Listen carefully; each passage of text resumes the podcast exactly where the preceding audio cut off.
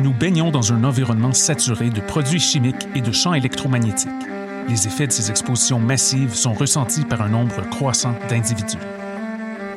À partir du moment où tu as cette maladie-là, ta vie est transformée complètement de. Voyez Prison sans barreaux, une incursion dans le quotidien de cinq protagonistes vivant avec l'hypersensibilité environnementale. Un documentaire de Nicole Giguère et Isabelle Ayer, présenté au cinéma du Parc dès le 7 février.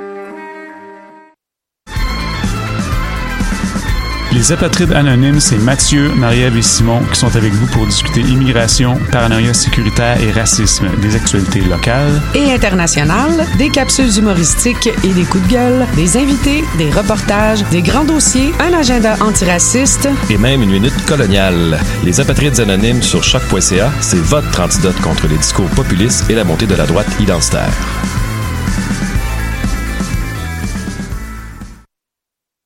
Tu es aux études et tu as envie de voyager cet été? Inscris-toi au programme Explore, un programme d'immersion intensif en langue anglaise. Par cinq semaines, y vis une expérience hors du commun dans une autre province canadienne et fais des rencontres inoubliables. Que ton niveau d'anglais soit Yes, No Toaster ou que tu sois capable de lire du Shakespeare à l'envers, c'est ce programme qu'il te faut. Participe à Explore et tes principales dépenses seront même payées. La date limite pour t'inscrire est le 15 février. Dépêche-toi. Trouve tous les détails au jexplore.ca.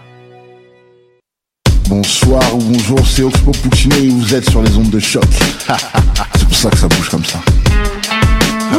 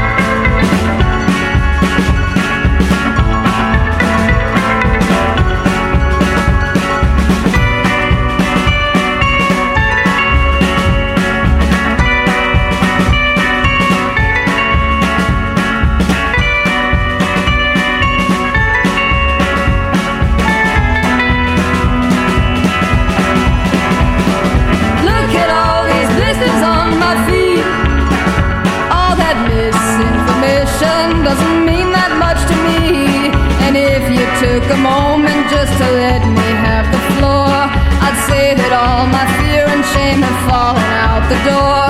And searching for acceptance or permission isn't worth it anymore.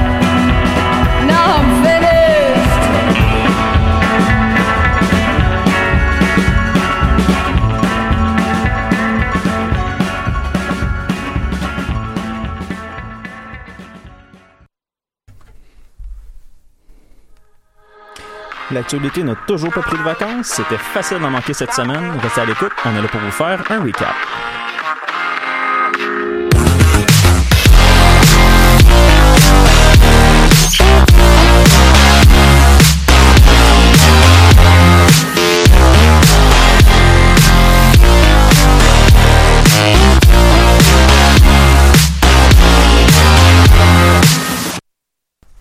Bonjour à vous, chers auditeurs auditrices. Bienvenue au recap du 3 février 2020. Tim Giroir à l'animation cette semaine. J'espère que tout le monde va bien. Autre semaine, autre nouvelle. Cette semaine, je suis accompagné de Bruno et Louis ainsi que deux nouvelles collaboratrices, Anne-Marie et Lilou. Vous allez bien tout le monde? Oui. Oui. Super, super. On va commencer l'émission en manchette avec Bruno. Le coronavirus a des impacts au niveau de la bourse. Effectivement, parce que quand il y a un virus, ben, ça se propage partout. Effectivement. Et Louis, on, on a parlé du coronavirus, ça c'est pas bon, mais on a au moins des bonnes nouvelles au niveau médical. Ouais, au niveau du cancer du col de l'utérus, on s'en reparle bientôt.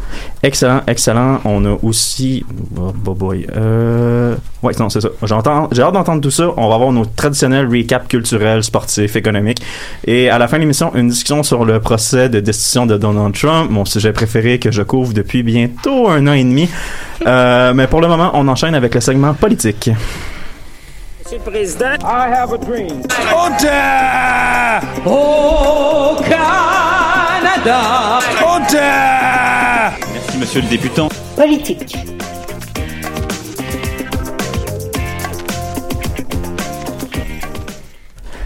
Oui, on enchaîne avec le segment politique. Quantité de collaborateurs euh, oblige. Je vais laisser ma place pour la chronique sur les États-Unis. Bruno, tu vas prendre le relais.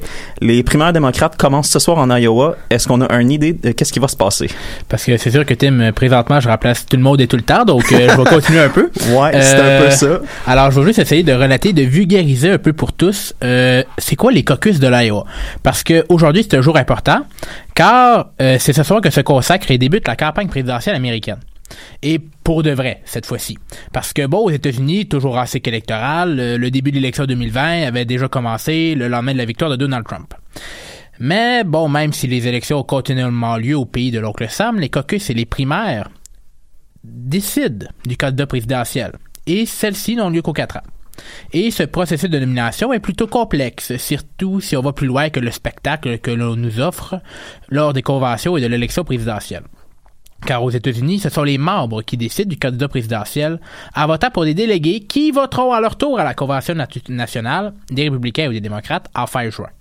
Ça a l'air simple jusqu'à maintenant, mais je vais vous complexifier un peu la patente. Dans un caucus, qui a lieu présentement en Iowa, surtout, les délégués se rassemblent dans leur district et choisiront ce soir le ou les délégués qui les représenteront à la convention et après, ils voteront pour l'allégeance de ce dit délégué pour un candidat ou non. Mais bon, ça c'est quand même assez simple à comprendre. Mais si on augmente la complexité encore un peu, parce que là je trouve que je vous ai pas perdu assez, parce que ça peut devenir un jeu de poupée russe.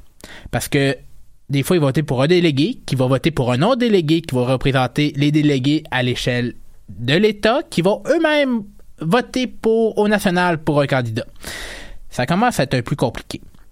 Mais bon, et pour complexifier encore plus, dans certains États, les délégués sont obligés par la loi de voter pour le candidat que leur commettant va avoir décidé lors des caucus. Ah, la démocratie américaine, c'est fantastique. Et dire que j'ai pas expliqué encore le, le, corps électoral, mais bon, ça c'est notre affaire. Euh, et mais c'est aussi que le caucus de la loi commence à février et que la convention se déroule à la fin juin. Donc ça se peut qu'il y ait des candidats qui ne soient plus présents à la fin juin. Donc, les candidats seront maintenant libres comme l'air pour voter pour pour qui bon leur semble. Ça semble un peu dramatique comme situation si un candidat se, défait de la course, mais dans les dernières années, ben, la Convention nationale, c'est juste une grosse euh, infopub pour le gagnant déjà désigné. Mais lorsque le gagnant est pas clair, ce qui n'est pas arrivé souvent, et qu'aucun candidat ne semble arriver à atteindre le chiffre magique, c'est ce qu'on appelle une convention contestée et ça pourrait devenir intéressant.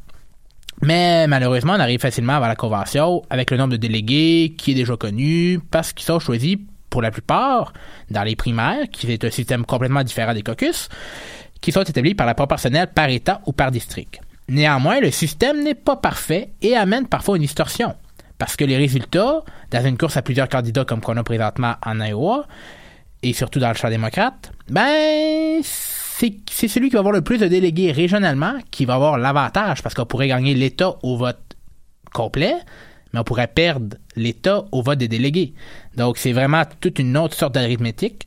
Mais revenons un peu à l'État de l'Iowa, qui est un État quand même très blanc, pas vraiment représentatif des États-Unis, et surtout de la nouvelle diversité du Parti démocrate. Et surtout pas représentatif des démocrates à la base. Et ça, ça non plus.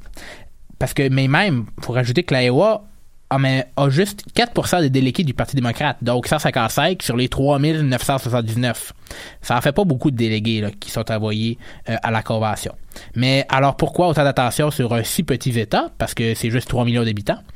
Euh, ben, c'est peut-être parce que c'est le premier ce qui peut donner vraiment une aire d'aller à une campagne et surtout tester les candidats. Est-ce que Biden et Sanders seront les deux candidats vieux et blancs et contestés de tout ce processus?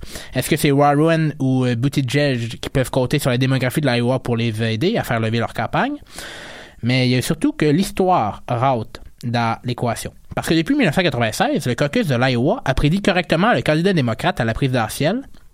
Et si on va plus loin, depuis 1972, les caucus ont prédit deux candidats sur trois qui ont vraiment réussi à être le candidat démocrate à la présidentielle. Donc, c'est pas si pire que ça, mais ça va être intéressant de voir ce soir si l'histoire se répète ou on a complètement une autre histoire. Parce que parlant d'histoire, ben, cette semaine, une page d'histoire s'est conclue vendredi dernier à minuit, heure de Londres. Oui, et une page d'histoire pour tes chroniques à toi aussi. Oui, ben, ben, euh, je vais en parler quand même. Parce que le Brexit s'est vraiment matérialisé pour une fois en trois ans depuis qu'on en parle. Euh, les Brexiters étaient heureux et les Remains très déçus. Mais bon, ça, c'est un peu prévisible. On peut donc dire qu'on est vraiment passé symboliquement à l'après-Brexit.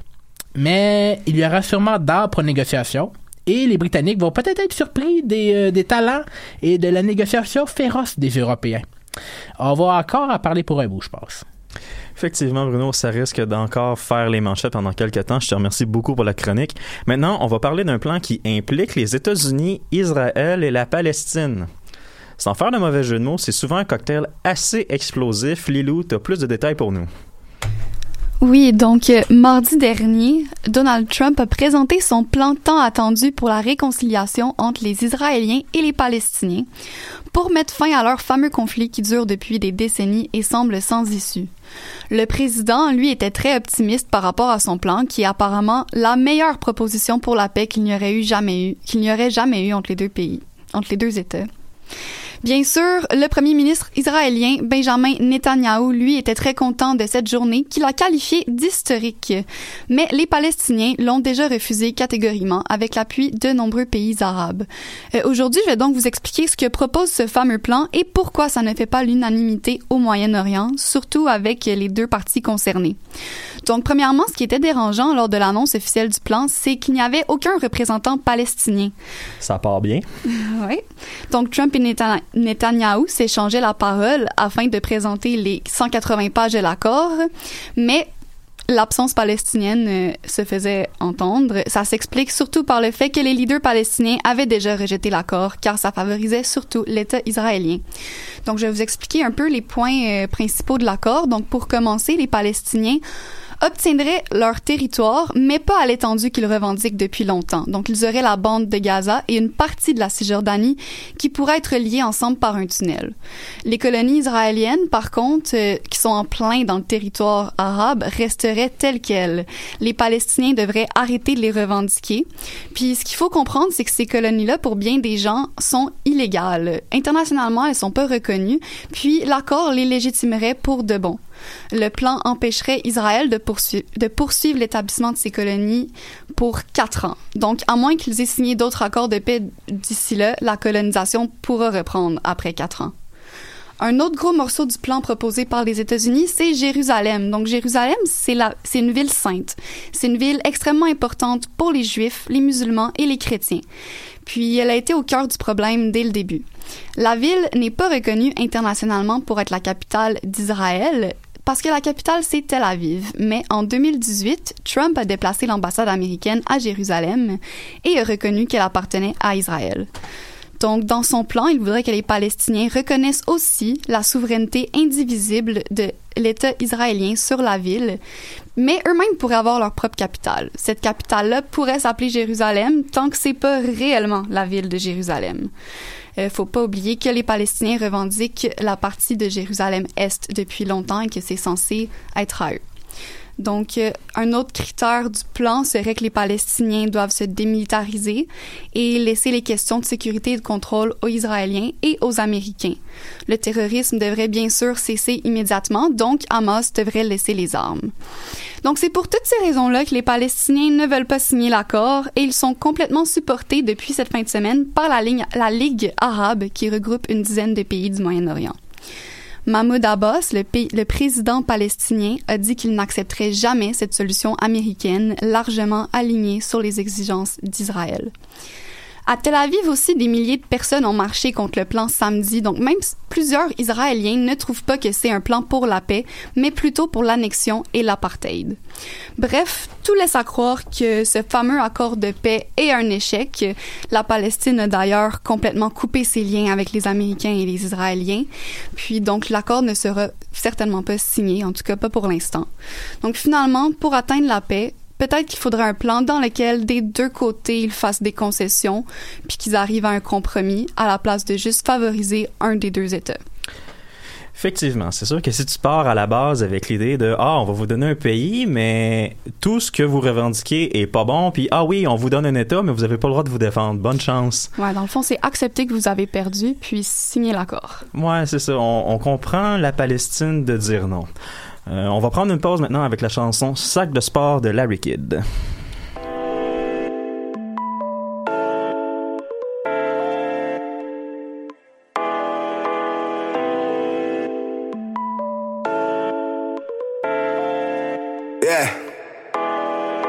je flex avec le peu que j'ai. J'en donne à tous ceux que j'aime. Je me fous bien de ce rap jeu. J'encaisse un chèque chaque jour. Ballin' comme quand chaque joue. J'aimerais qu'on dure chaque jouet. I mean, ballin' comme quand chaque jouet. Se donne un bec sur chaque jour.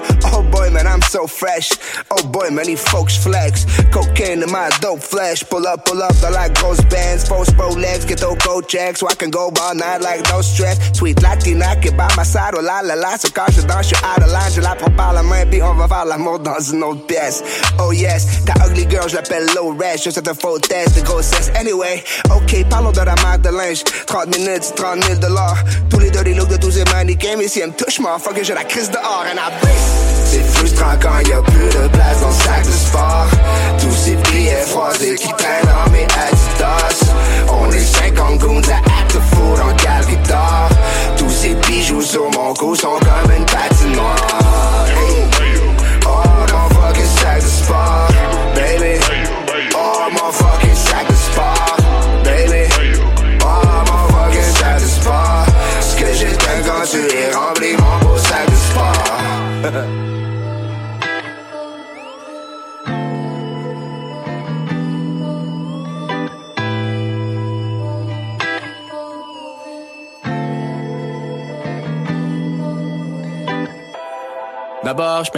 loyer, ensuite je paie les loyaux. Ensuite, mon propre salaire, celui de l'impresario. C'est comme ça qu'on tient la prospérité dans le royaume. Rira bien qui rira jaune comme mon maillot, ayo, ah.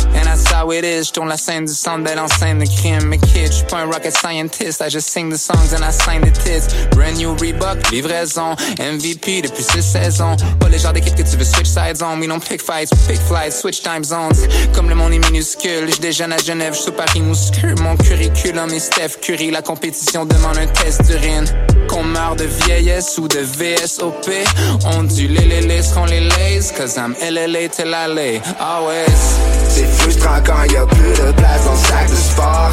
Tous ces billets froissés qui traînent dans mes Adidas. On est 50 goons à act a fool en galerie. Tous ces bijoux sur mon cou sont comme une patinoire. Hey. Oh, mon fucking sac de sport, baby. Oh, mon fucking sac de sport, baby. Oh, mon fucking sac de sport.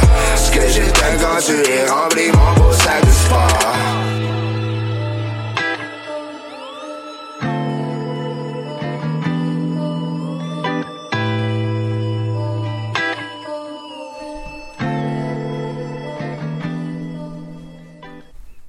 Re-bienvenue au recap. On continue avec au moins une bonne nouvelle au niveau médical. Louis, des chercheurs pensent que le cancer du col de l'utérus pourrait disparaître avant longtemps.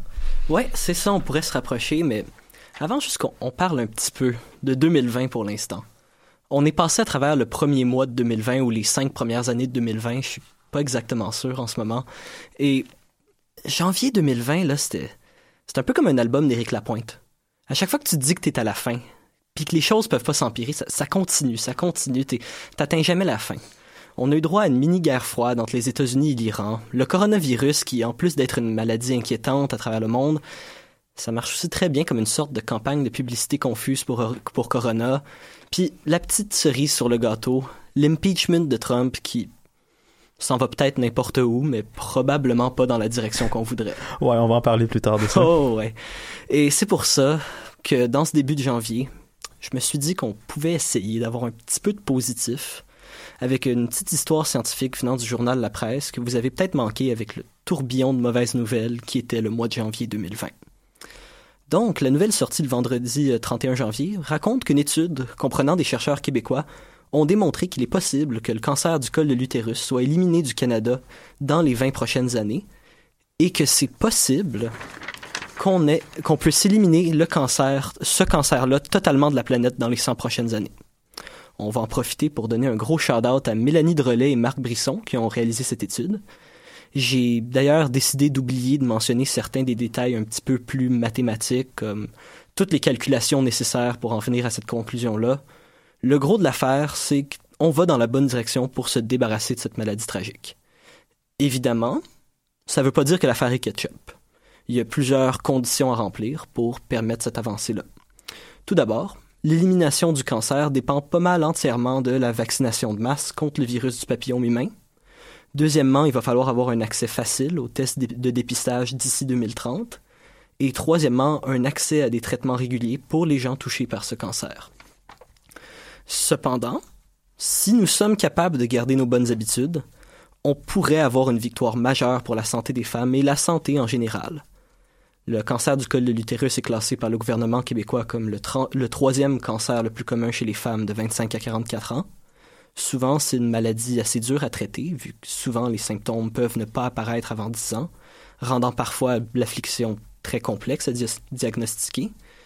Et aussi, c'est bon de souligner qu'en tant que société, on a déjà fait des avancées fulgurantes pour comba- combattre ce cancer-là, grâce à ce qui a été mentionné plus tôt, la prévention, le dépistage, le taux de, mortalité a baissé de façon constante depuis une couple de décennies. Et en tant que tel, notre bataille sociétale contre le cancer reste encore une épreuve à contre-courant. Dans leur vie, à peu près un Canadien sur deux développera un cancer et un sur quatre va mourir de ce cancer-là. Et en règle générale, on a vu une augmentation des cas de cancer au Canada, quoique on peut probablement attribuer ça au vieillissement de la population. Cependant, ce qui est- on a aussi vu une baisse constante du taux de mortalité depuis les 30 dernières années.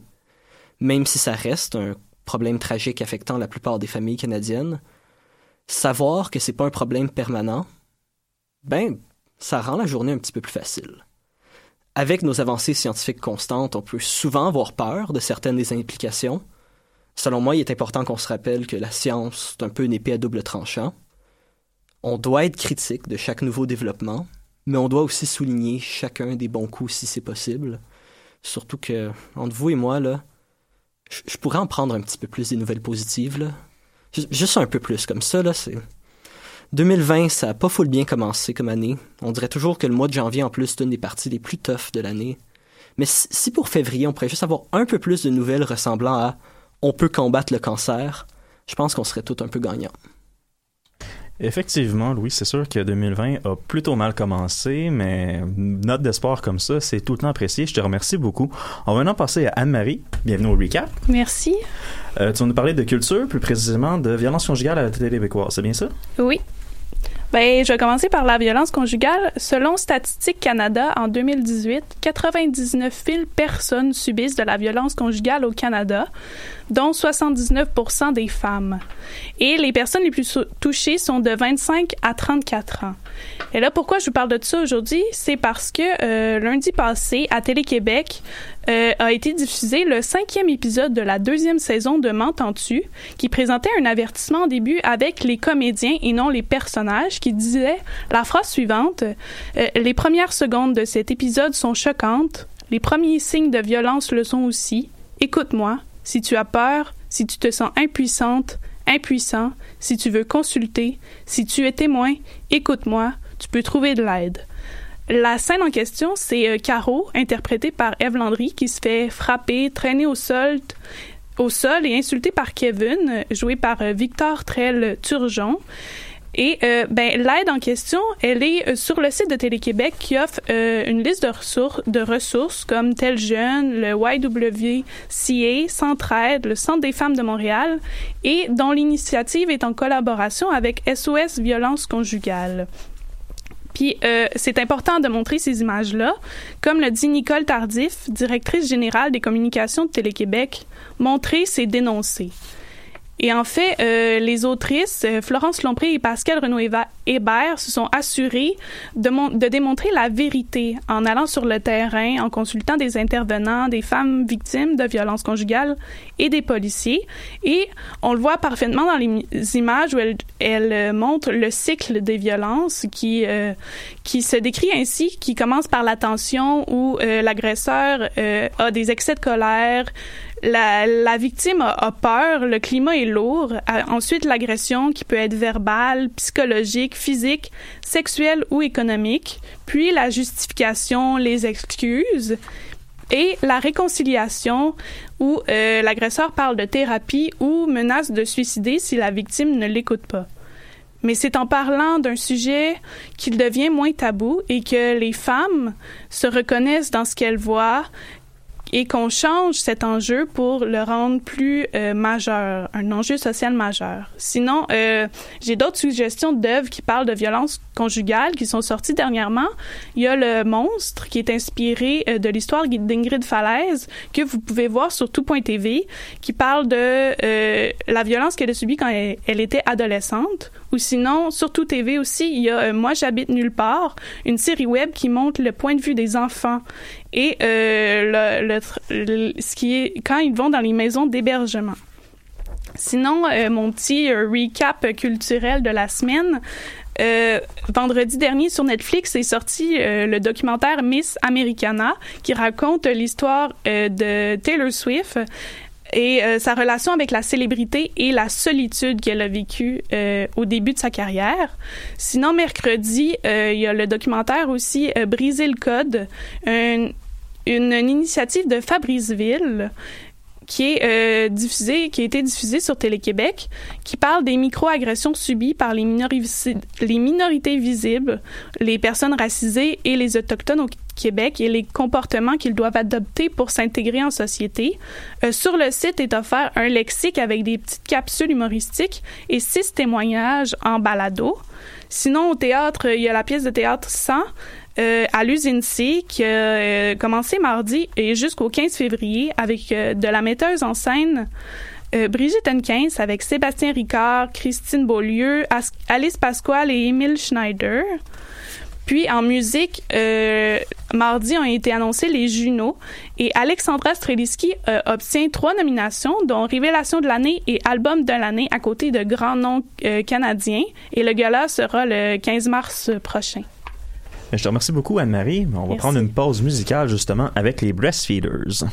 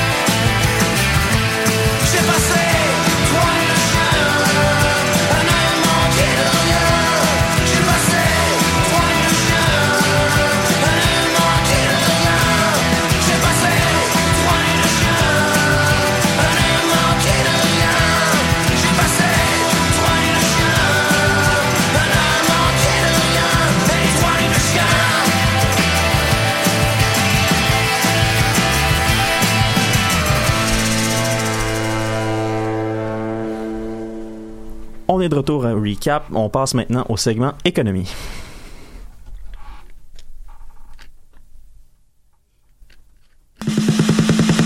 de la coalition Avenir Québec, pas de baisse d'impôts. Billions and billions and 520 millions de dollars. Moi, j'ai intérêt que je veux chez le capital. A d'urgence pour Capital Média qui est au bord de la faillite. Économie, en as-tu vraiment besoin?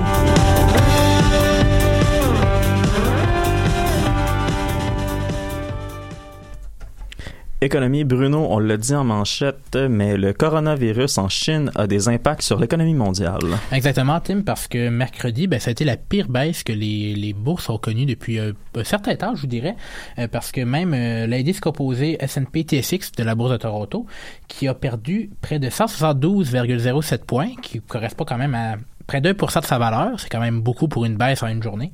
Euh, mais c'est vraiment au Dow Jones, à New York, que ça a perdu pratiquement 603 points.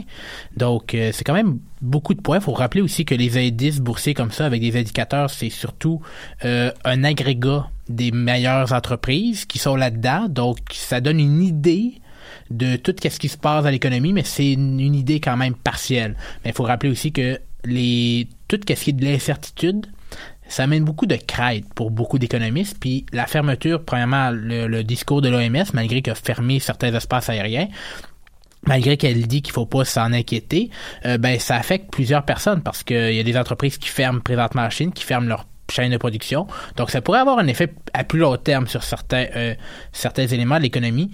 Euh, donc, il faudra suivre ça. faudra suivre ça dans les prochains jours. Puis, surtout, les prochains développements du coronavirus vont avoir un effet.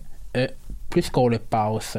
Alors, euh, cette semaine, euh, la semaine dernière, bien sûr, euh, on, sait maintenant c'est qui qui va succéder à euh, Michael Sabia à la tête de la Caisse de dépôt et de placement du Québec. Ce serait Monsieur Charles Aymon. La nomination été entérinée par le Conseil des ministres du Québec. Monsieur Aymon était... était le chef, était le premier vice-président Québec, placement privé et planification stratégique de la Caisse de dépôt. Donc c'est vraiment quand même une, une- une organisation qui connaît euh, quand même assez bien. Euh, Monsieur Aymon a dit que la meilleure attaque des entreprises, la meilleure défensive des entreprises québécoises, c'était l'offensive. Euh, donc en cette semaine du Super Bowl, eh bien le sport dans l'économie, ça marche toujours assez bien. Alors, la majestueuse BBC a annoncé cette semaine qu'elle supprime près de 450 postes à la rédaction euh, au service des nouvelles dans le cadre de plans de modernisation. Euh, la BBC est dans une situation quand même assez problématique au Royaume-Uni. Euh, la crise médiatique touche bien sûr tous les médias, mais elle est aussi attaquée par la gauche et par la droite sur sa couverture sur le Brexit. Et ben, Boris Johnson, lui, menace quant à lui, de réduire le financement de la, majestueuse entreprise. C'est euh, c'est donc dans ce contexte que le BBC a présenté bien sûr un plan de restructuration de 80 millions de livres sterling la semaine dernière. Euh, et aussi le financement du groupe doit être discuté euh, en 2022 parce que c'est des contrats comme ça au Royaume-Uni où il va y avoir un rapport, où il va y avoir des discussions entre les, les parties. Donc euh, 2022 arrive à grands pas et euh, la BBC pourrait être touchée euh, quand même par ce rapport-là.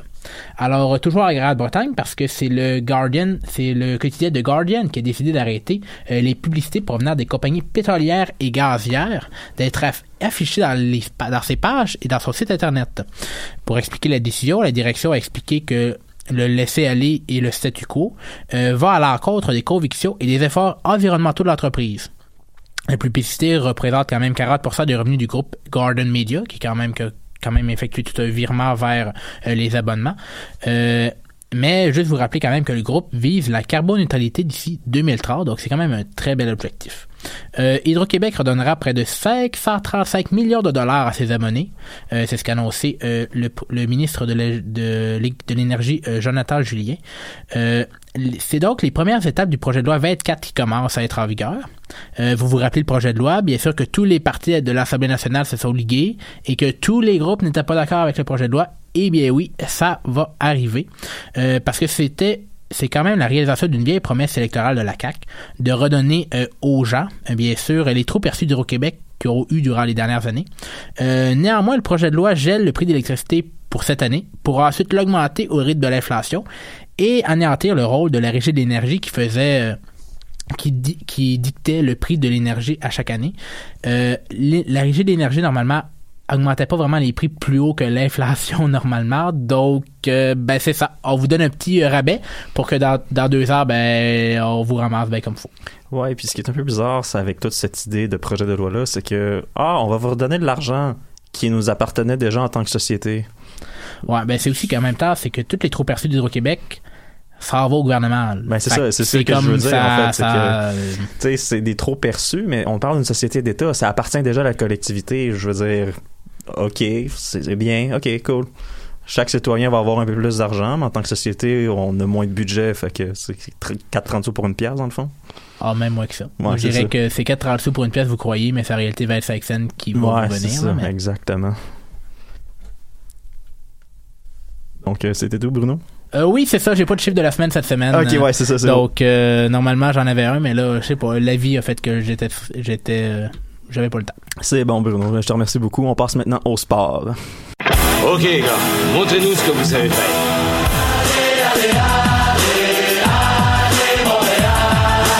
Le tir et le but! Elle est partie! We the North. What a night again. Unbelievable feeling.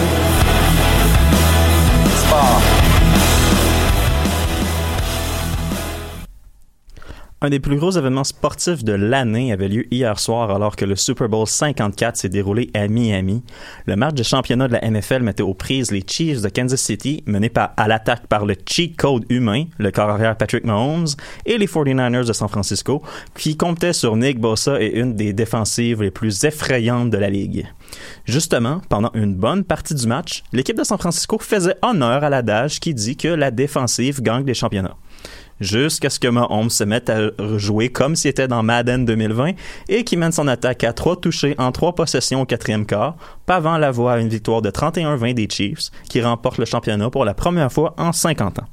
Bien sûr, Pat Mahomes a été élu joueur par Joueur par excellence de la partie, pardon. On félicite aussi le Québécois Laurent Duvernay-Tardif, joueur de ligne offensive des Chiefs de Kansas City, qui devient le premier Québécois à gagner le Super Bowl. Déjà que c'était le premier médecin à jouer comme partant dans la NFL, il y a un parcours de vie déjà assez rempli. Mais ça lui donne un titre un petit peu particulier. Premier Québécois médecin à gagner le Super Bowl, tu sais, c'est... Ben, premier Québécois, premier, mais premier, tu sais, c'est... C'est bon dans le CV, dans tous les cas. Bah, c'est bon dans le CV, puis probablement que dans 15-20 ans, il va avoir un film sur ce gars-là. Euh, On passe au hockey de la LNH maintenant. On va commencer par la fin de semaine du Canadien de Montréal qui a gagné de manière convaincante 4-0 samedi face aux Panthers de la Floride, mais qui a dû s'avouer vaincu contre les Blue Jackets de Columbus qui ont gagné 4-3. Au classement dans l'Est, ben, le Canadien est toujours en très très très mauvaise posture pour les séries d'après-saison, alors qu'ils accusent 8 points de retard sur les dernières places qualificatives, avec plus de matchs joués que la majorité des équipes de la Ligue. Oh, ouais, je pense que notre chien est mort. Euh, on rappelle que le tricolore est toujours dans un processus de développement de jeunes joueurs. On pense notamment à Jesperi Kokaniemi, qui a été renvoyé dans la Ligue américaine samedi pour mieux progresser. On rappelle aux partisans qu'il faut être patient. Peut-être l'an, l'an prochain, ça risque d'être meilleur. Puis dans deux ans, si dans deux ans ça va pas bien, là, vraiment, va falloir commencer à demander la tête de quelques personnes. Petit mot en terminant sur le soccer. Parce qu'en première ligue anglaise, ben, il y a quelque chose d'historique qui est en train de se passer. Liverpool continue son travail de démolition de la compétition alors qu'ils ont 24 victoires et une nulle en 25 matchs. Ils ont 22 points d'avance sur leurs rivaux Manchester City avec 13 matchs restants à la saison. On comprend les supporters des Reds de chanter We're gonna win the league. On va prendre une dernière pause musicale avant la discussion.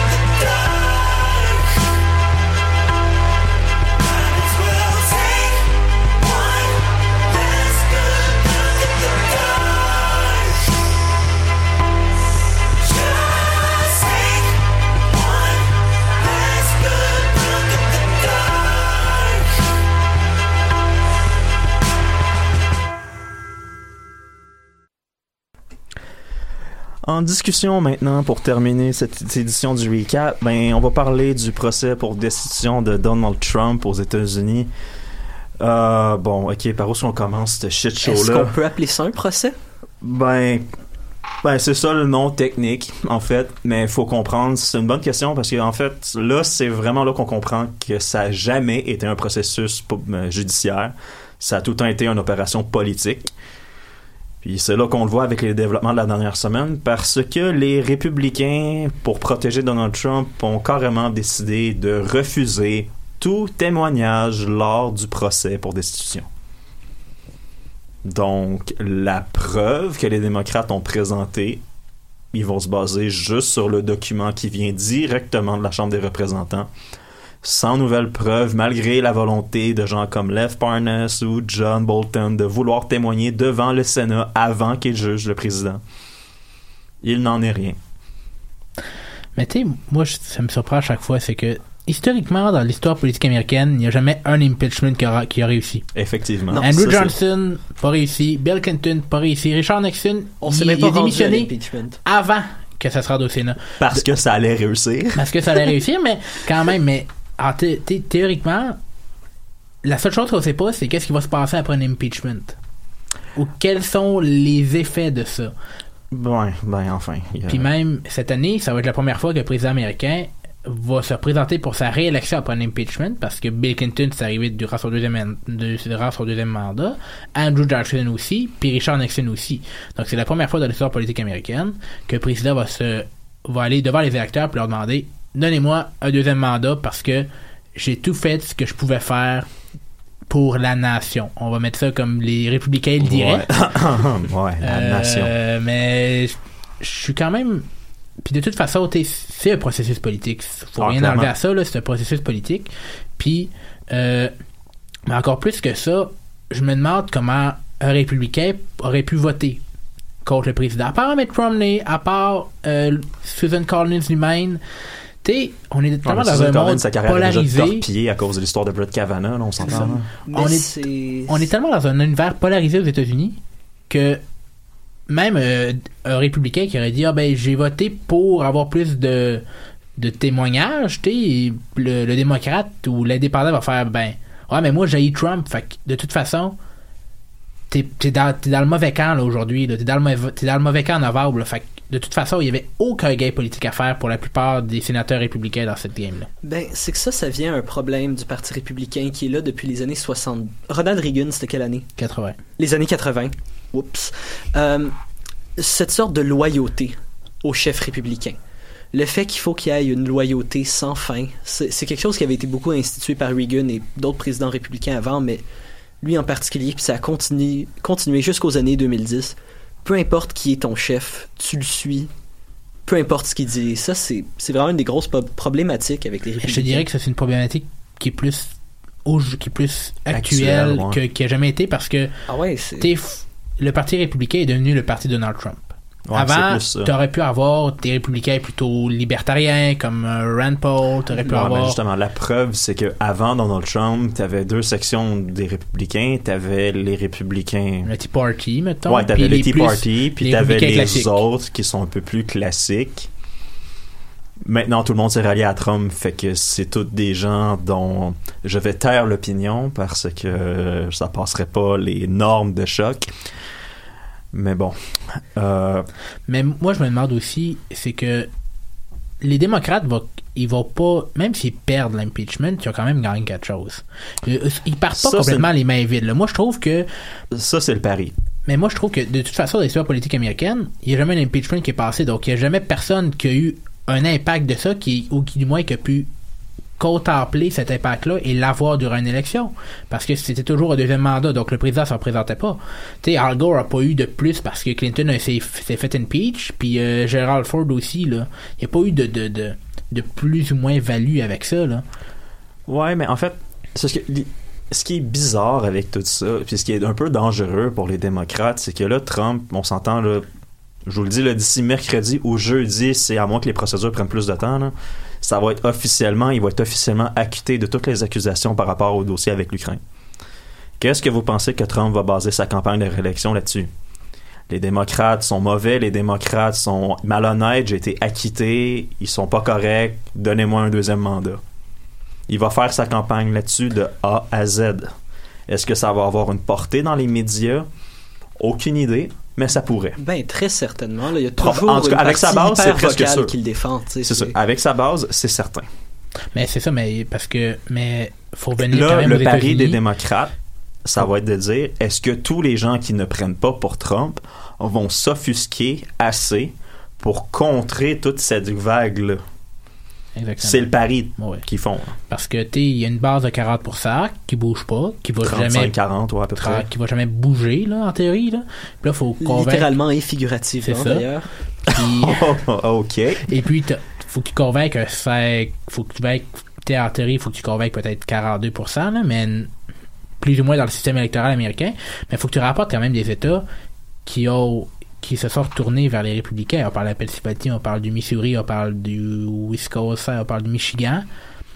Puis ça, ces États-là, ben... C'est tous les États qui ont souvent comment- Trump au niveau économique, si on s'entend là-dessus. Comment un démocrate va pouvoir rapporter ces swing states-là qui ont été pour les républicains?